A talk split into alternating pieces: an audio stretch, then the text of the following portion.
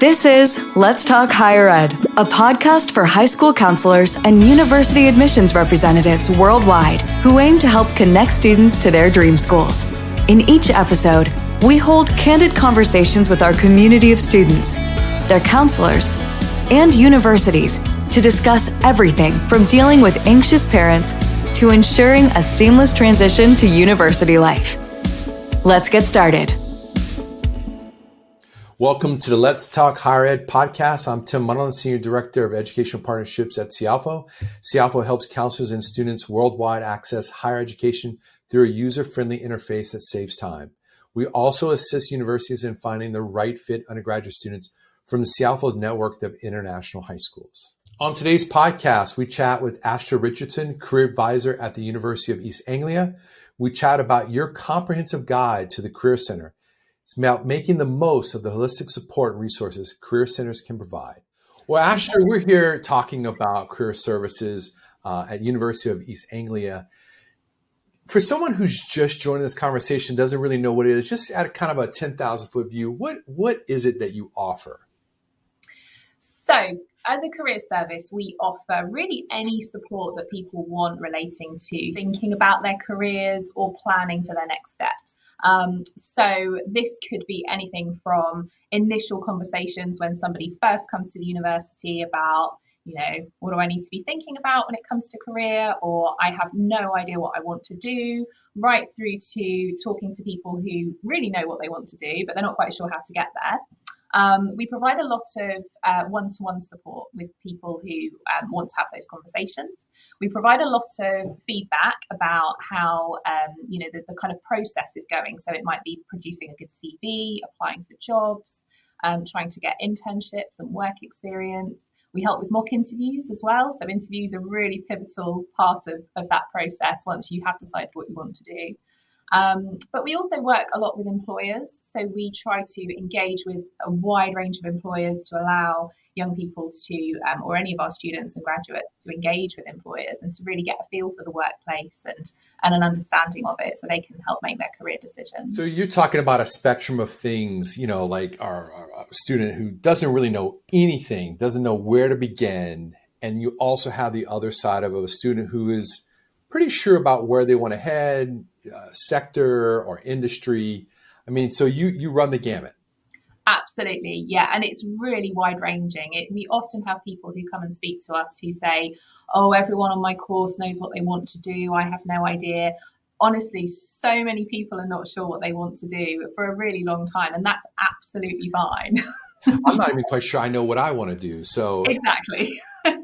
That's a perfectly normal thing, is that right? It's really normal, yeah. And actually, I mean, I think that's part of the exciting kind of element of trying different things, you know, and getting to know yourself. I think that's really, really important, is to find out who you are, what makes you buzz, what makes you tick, and see what's out there in the world and find your place. You know, it takes time to do that. So we can help with lots of elements of that. Awesome. Well, that's a great start to this conversation. Let's dive in more specifically about it. So I'm an international student. I'm walking on a campus. And what's some of the first things I need to be made aware of that you'd be doing there at East Anglia? Yeah, so initially when you first arrive, there is lots of activity on campus to familiarise you with what is available, and part of that is the career service. So we're based in the library, so most students will be spending a bit of time in the library at some point or another. So we're very visible, we're very much available to just drop in on, and you can come and see us at any time. So first thing is, know where you're located, know that you're there to help. Get involved in campus life. What would be a next step, maybe during my first year or a little bit later on after my first introduction to university life? Well, one of the biggest things that a lot of people want to do when they start university is to get a part-time job. So we support people to maybe put together a CV. Sometimes they have a CV, it might be a bit old, they might want to update it. And we can help with that. And then they might want to look for a part-time job in the local area to get some money coming in, but also have something to do in addition to their studies. So we do help with that. But we also have each school of study running their own employability related activity. So they will have throughout the year, throughout both semesters, they will have talks with employers, talks with alumni. And that's not to you know, expect you to know what you want to do and to make a decision straight away. It's for you to learn more about what different employers offer and the experiences of people who have graduated before you. So I would always encourage people to go along to as many of those events as they can and just listen, just get involved, chat to people, find out more. You know, that's a great thing to do in your first year, just to expand your knowledge really about what's out there. In essence, you talk about networking is what you're doing, getting out there, putting yourself out there in different positions to meet people. You never know where it might lead. Is that your definition of networking? Is there something more I should know about networking? Yeah, I think networking as a term can be quite frightening when you first talk about it. And it can be a bit scary. Networking for the introvert as well as the extrovert. Yeah. I think networking is such a broad range of things, as you've illustrated there. You know, it can be formal networking that you might think of as, you know, a networking event where there's a room full of employers and you go round and you talk to them all. That can be quite scary. Right. So networking can also be just talking to, you know, friends, learning more, that kind of informal networking. So I think networking is something you can develop confidence in and develop skills in, but it's really vital actually, and it's very much a mixture of in-person and, you know, things like LinkedIn, where you've got this whole world of online networking, which is a really rich resource, you know, definitely something that can be helpful to tap into, right. But it's not the only source of networking. So we'd encourage students to really see what they can learn from lots of different sources. Well, let's talk about getting a part-time job. I mean, I remember myself in university and getting a part-time job and met a variety of people and started that whole networking and branching out. Can we talk a little bit more about the specifics of, say, an international student that comes on campus? What are things I can I do, limits, things like that? Yeah, so in terms of the kind of legalities of it, international students can currently work for up to 20 hours a week. So I think it's important for international students to know what their visa allows them to do, first of all. After that, really, it's up to you to apply for jobs as anyone else can, as our home students can. So my part-time job when I was a student was in a supermarket. So very much a kind of people-focused job. You might want to do that. There's lots of jobs in the local area here in hospitality and in retail. We also employ a lot of students on campus as well. So, for example, our student ambassador roles. So that's representing the university in local schools and also on our open days and talking to other prospective students about your own experiences. So there's quite a wide range of possibilities when it comes to part-time work. I sold shoes. I now know a lot about shoes and probably any person should know about, but that was my part-time job. And dealing with the public and dealing with customers and clients, I find was fascinating, but I hope I never have to sell another shoe. Also, besides part-time jobs, there's volunteering and there's clubs and there's activities on campus. Can we talk a little bit more about how I might get involved and what are the possibilities? Yeah, this is one of my biggest tips for anybody coming to UEA or any other university, to be honest, is to get as involved in campus life as possible. We have so many clubs and societies for every possible hobby, sport, culture. You know, there's such a wide range of activities that you can get involved in, and actually what you're doing there is, it might be that you want to join a club or society related to a hobby that you already have, and you want to carry that on, but it could be that you want to try something totally new that you've never done before, and actually this is a really safe and really encouraging environment to get involved in new things. That way you meet new people, you have the opportunity to also potentially join a committee within that club or society, so that gives you a role of responsibility.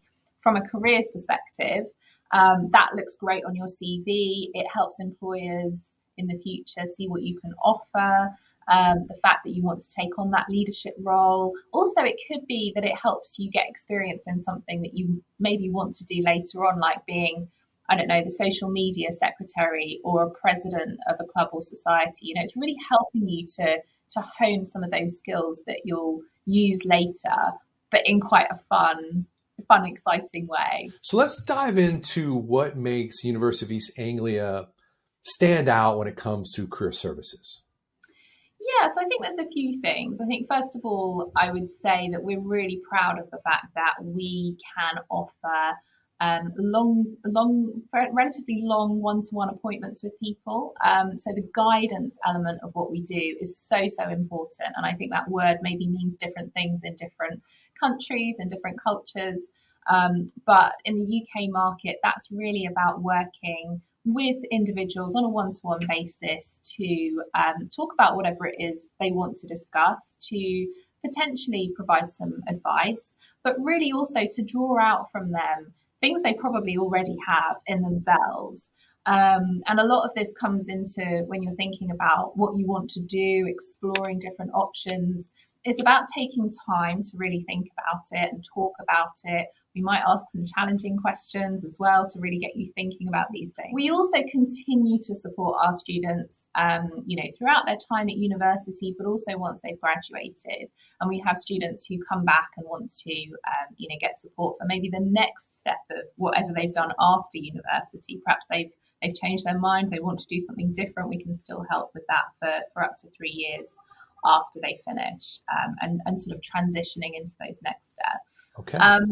And then the last thing I would say really is the way that we get an understanding of what we do and the impact of what we do. So the way we lead, we use our data and analytics to help guide what we do and where we go and how we plan our employability activity, how we advise other teams within the university about how this is all working as well, and how we help embed employability through the schools of study, so that students are not just hearing about employability from us, but from their academics as well and other people. So I think that really helps to provide a kind of holistic view of career across the university. It feels like you have a great program there as far as being, like you said, a great, call it 360, call it holistic. Mm-hmm. Really caring for students is the first and foremost thing that you want to portray, and it sounds like you guys are doing that. So kudos to you. I'm an international student. Your best words of advice as I come onto campus related to the fact that you're going to study a course, then you're going to go out and do something with that. What's your go-to advice, and what do you encourage students to do?